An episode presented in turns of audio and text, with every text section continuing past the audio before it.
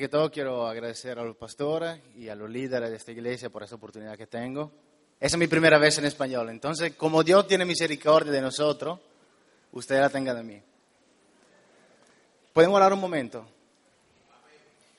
Gracias Señor por este día, gracias por cómo, cómo tú nos has bendecido hasta ahora, gracias por tu palabra, gracias porque todavía tú la sigues manteniendo la misma por siglos y siglos.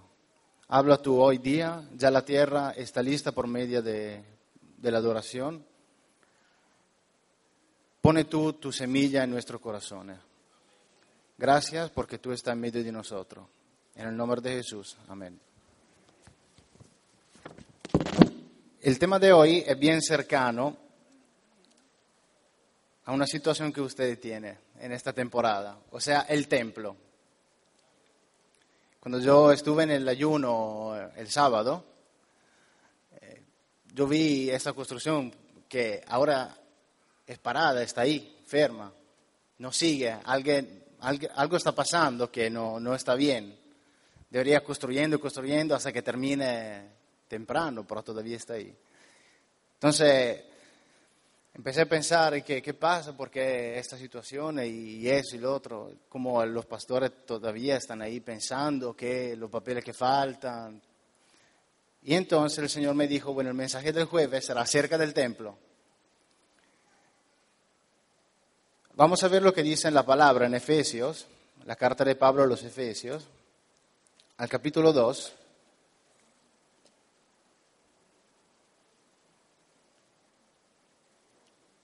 De los versículos 17 al 22.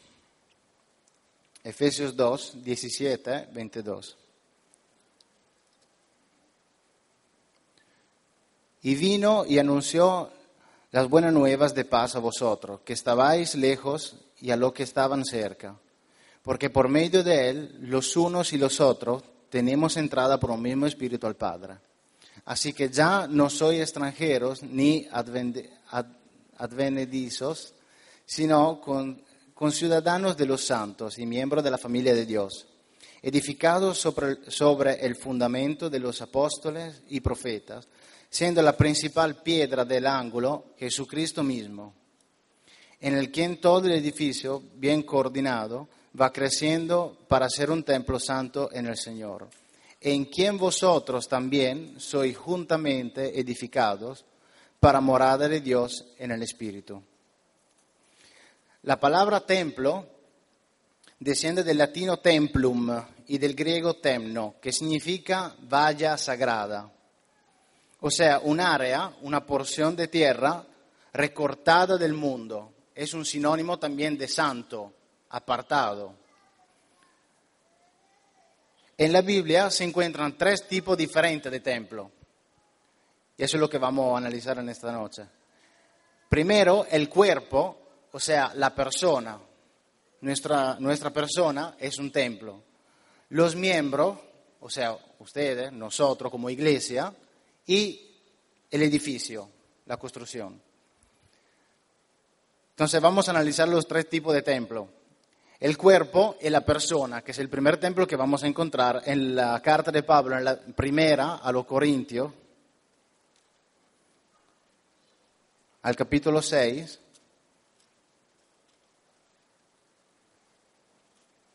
versículo 19. ¿O ignoráis que vuestro cuerpo es el templo del Espíritu Santo, el cual está en vosotros, el cual tenéis de Dios y que no sois vuestros, porque habéis sido comprados por precio. Glorificad pues a Dios en vuestro cuerpo y vuestro espíritu, lo cual son de Dios. Aquí Pablo explica bien el concepto de templo en la persona. Cuando el hombre reconoce a Jesucristo como propio Señor y Salvador por medio de la oración de fe, o sea que dice al Señor, bueno, yo soy tu hijo, entiendo que soy un pecador y me quiero reconciliar contigo, ahí empieza un proceso de santificación, o sea, no es que uno ya empieza a tener todo bien, listo. Si uno fumaba antes, será que después de la oración de fe sigue fumando. Los vicios, eso no salen de una vez, sino que empieza un proceso de santificación. Y el Espíritu Santo empieza a vivir en nosotros. Entonces nuestra carne y nuestro cuerpo son la dimora y la casa del Espíritu Santo. Y no hay espacio por otro espíritu en nuestro corazón. Por eso que Pablo escribe a los corintios, que eran muy carnales, que a ellos les gustaba bastante la fornicación, el adulterio, todo lo que era carne, y le explica bien que los cuerpos nunca deben mancharse con ninguna impureza ni maldad, ya sea con pensamiento primero, deseos, acciones, película o libro o todo tipo de cosas inmorales.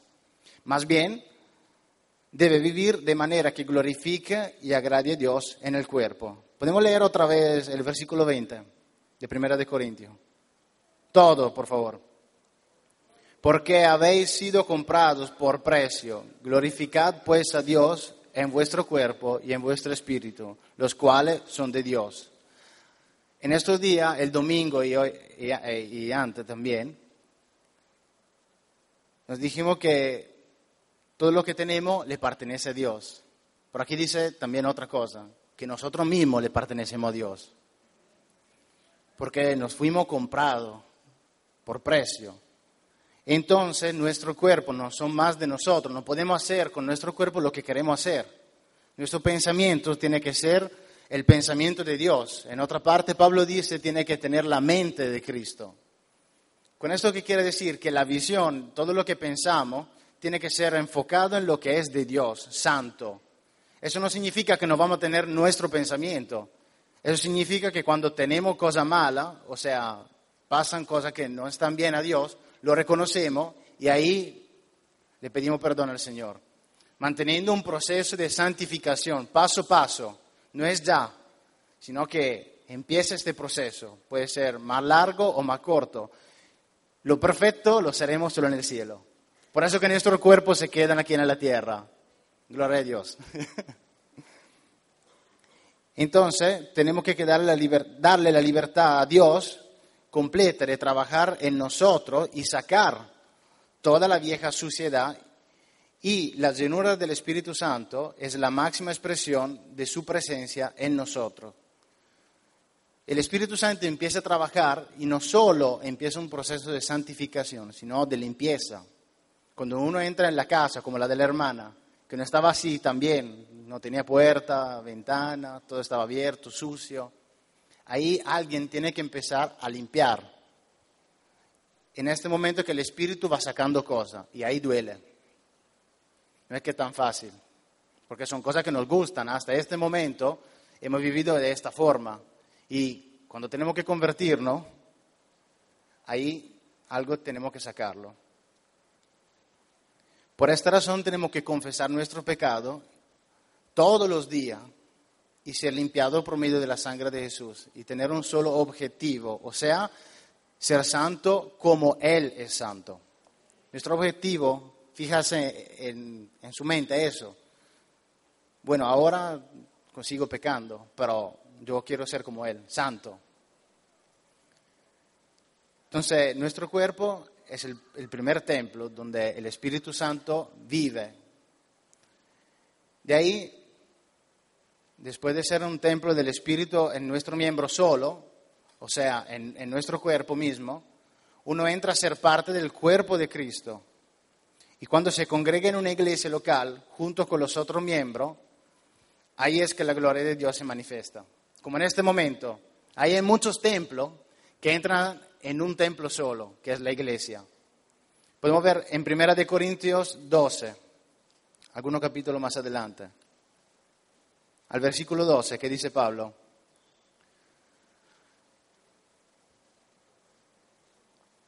Porque así como el cuerpo es uno y tiene muchos miembros, pero todo lo que, todos los miembros del cuerpo, siendo muchos, son un solo cuerpo, así también Cristo porque por un solo espíritu fuimos todos bautizados en, un cuerpo, sean judíos, judíos o griegos, sean esclavos o libres, y a todos nos dio a beber de un mismo espíritu.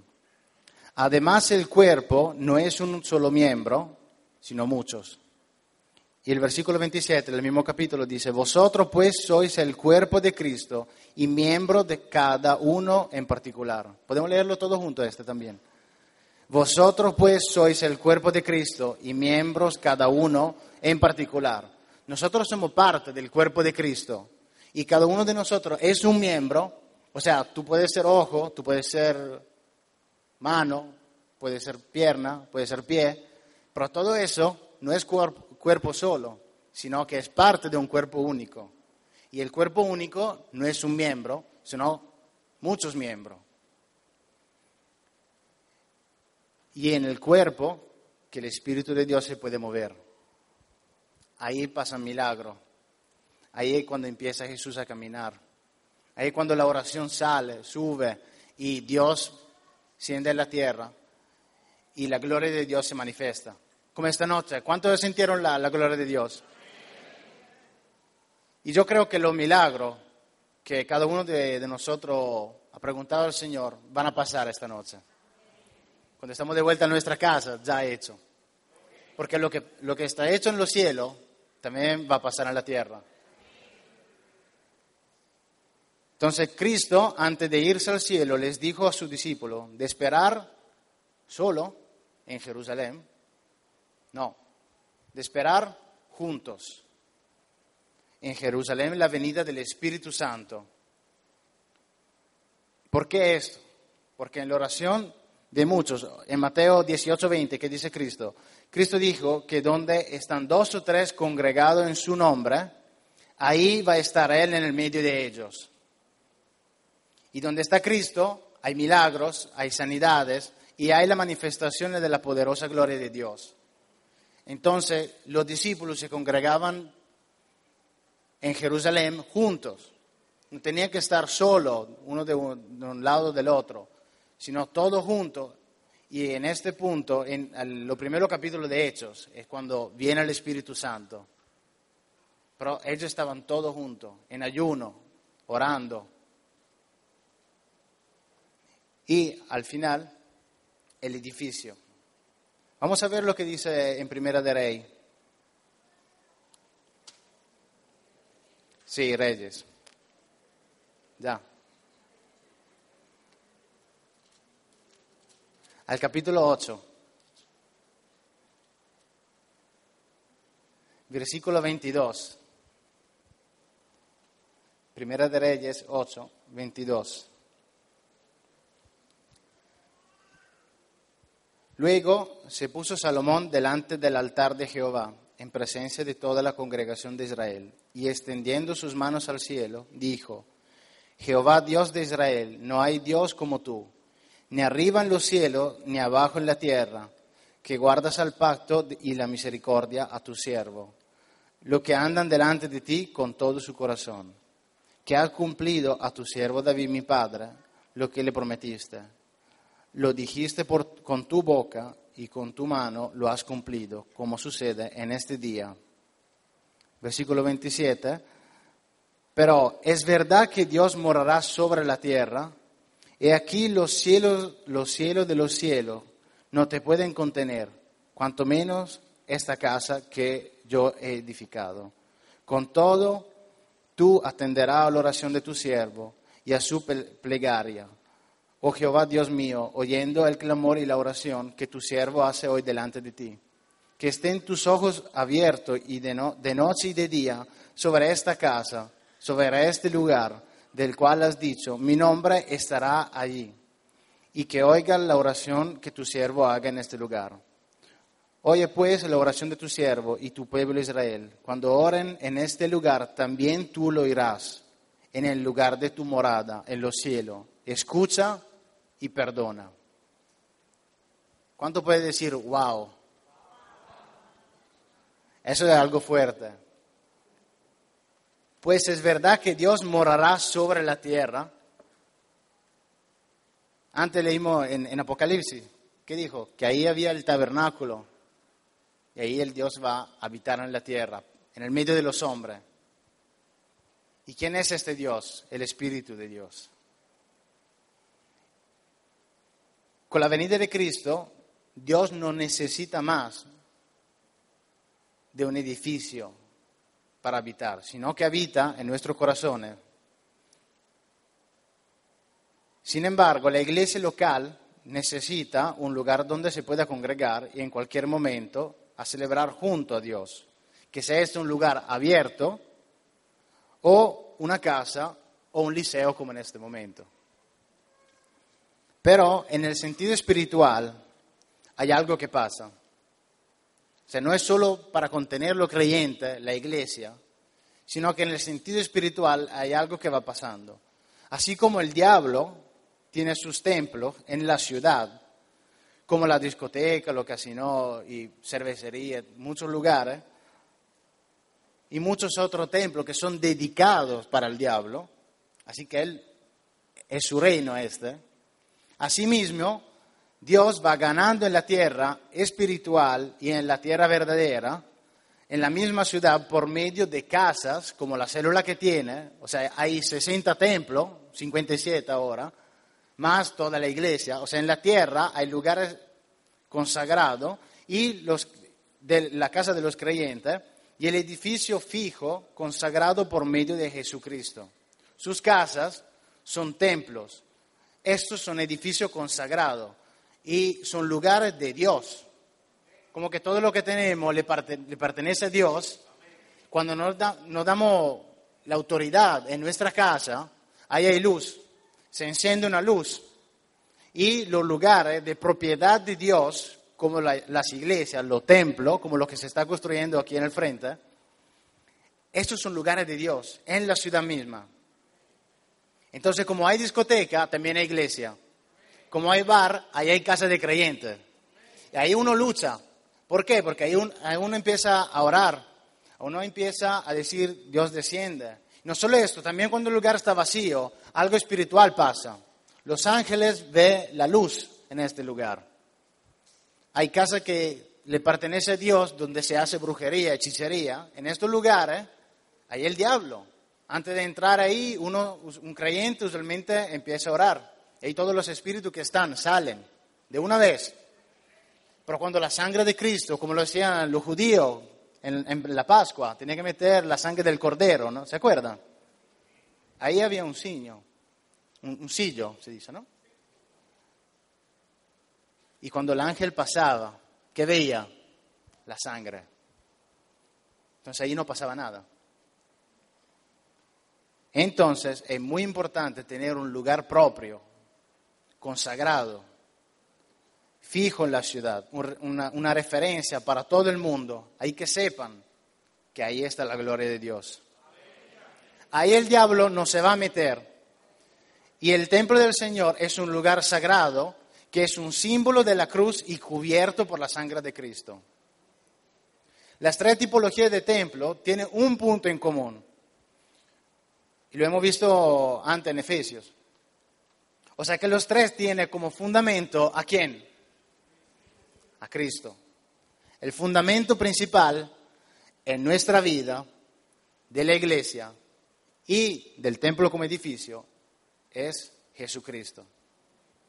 Ese es el punto en común.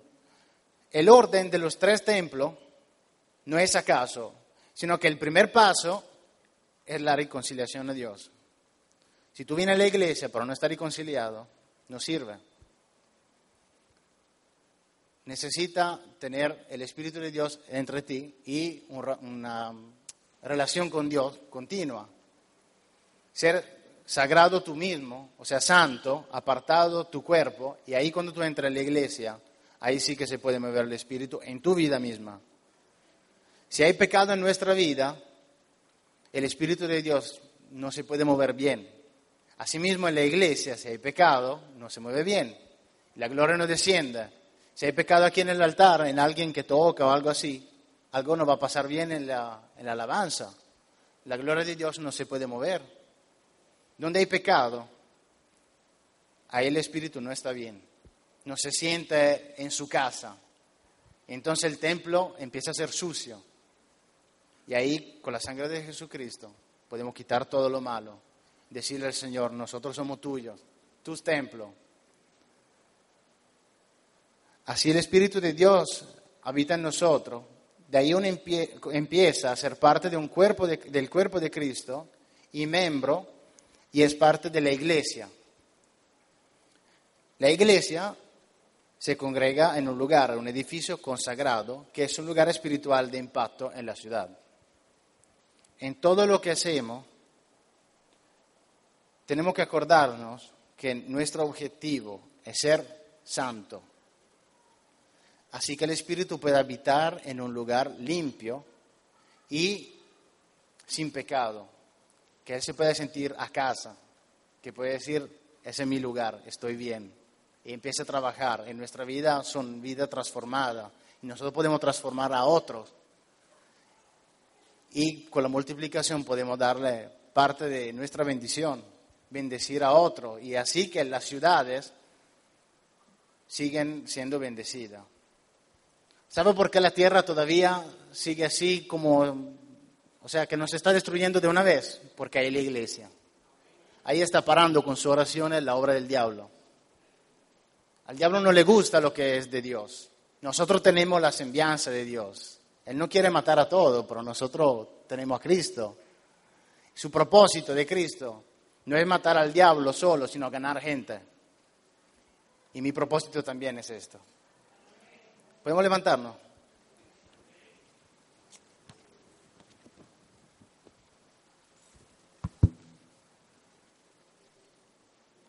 Empezamos a darle gracias a Dios. Y decirle, Señor, yo quiero ser templo. Si hay alguien por aquí que no tiene reconciliación con Dios, que todavía no tiene el sillo, la marca de Cristo en su corazón, no tiene la sangre de Cristo, no está limpio, yo te invito esta noche a, tener un, a, decir una oración de fe, decirle, Señor, yo quiero ser tu hijo. Yo reconozco de no ser como tú quieras. Yo reconozco de ser apartado de ti. Te quiero pertenecer. Te quiero pertenecer, Señor. Perdona mis pecados. El pecado no es una cosa que yo hago es una condición espiritual de separación de Dios. Esa no es la separación que le gusta a Dios. La separación que le gusta a Dios es cuando nos separamos del mundo para ser de Él. Así que no podemos estar listos. Así que cuando Cristo regresa, aquí podemos decir, aquí estoy, heme aquí. Ya vengo contigo, Señor. No me quedo en esta tierra. Entonces levanta tu oración. Dile al Señor, yo quiero ser tuyo. Y si alguien tiene un pecado en su corazón que todavía impide al Espíritu Santo de sentirse a casa como en su lugar propio, confésele al Señor en esta noche. Dile, Señor, yo no, no quiero que termine este día sin haber confesado este pecado. Pase lo que pase Hoy tomo el compromiso, el compromiso de seguirte, de ser santo, tener un, nuevo propósito, un nuevo objetivo en mi vida. No vivir por mí mismo, sino ser santo, ser como tú, Señor, más parecido a Cristo. Es algo difícil, no es fácil, pero tenemos que enfocarnos cada día, cada día más, cada día más, por medio del Espíritu Santo, aprender y ser más santificado Dile, Espíritu Santo, lléname. Lléname, Espíritu Santo. Lléname, Señor. Quiero ser más lleno de ti. Que tu presencia pueda estar en mi corazón, no solo alrededor de mí como en esta noche, sino dentro de mí. Que cada día que yo me arrodillo delante de Dios, yo pueda sentir en mi corazón tu presencia.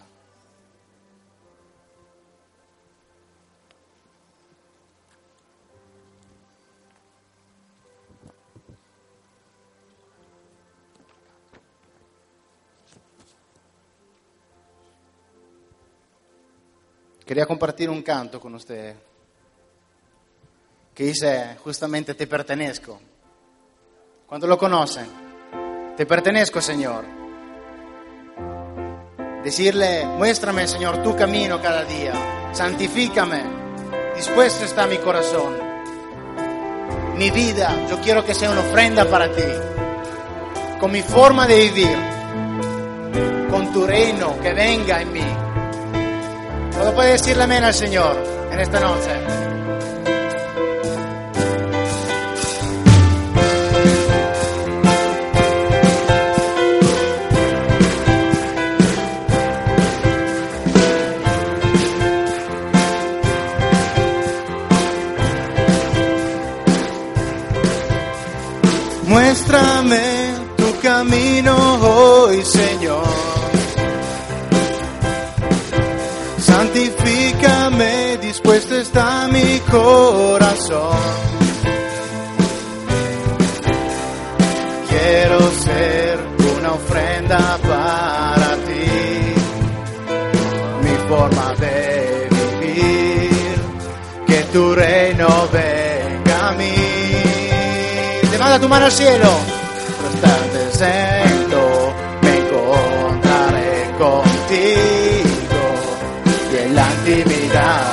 Enseñarás a tocar tu corazón. Mi vida en tu presencia se ha vuelto la aventura que tanto soñé en ti la razón de mi existir. Dígalo fuerte.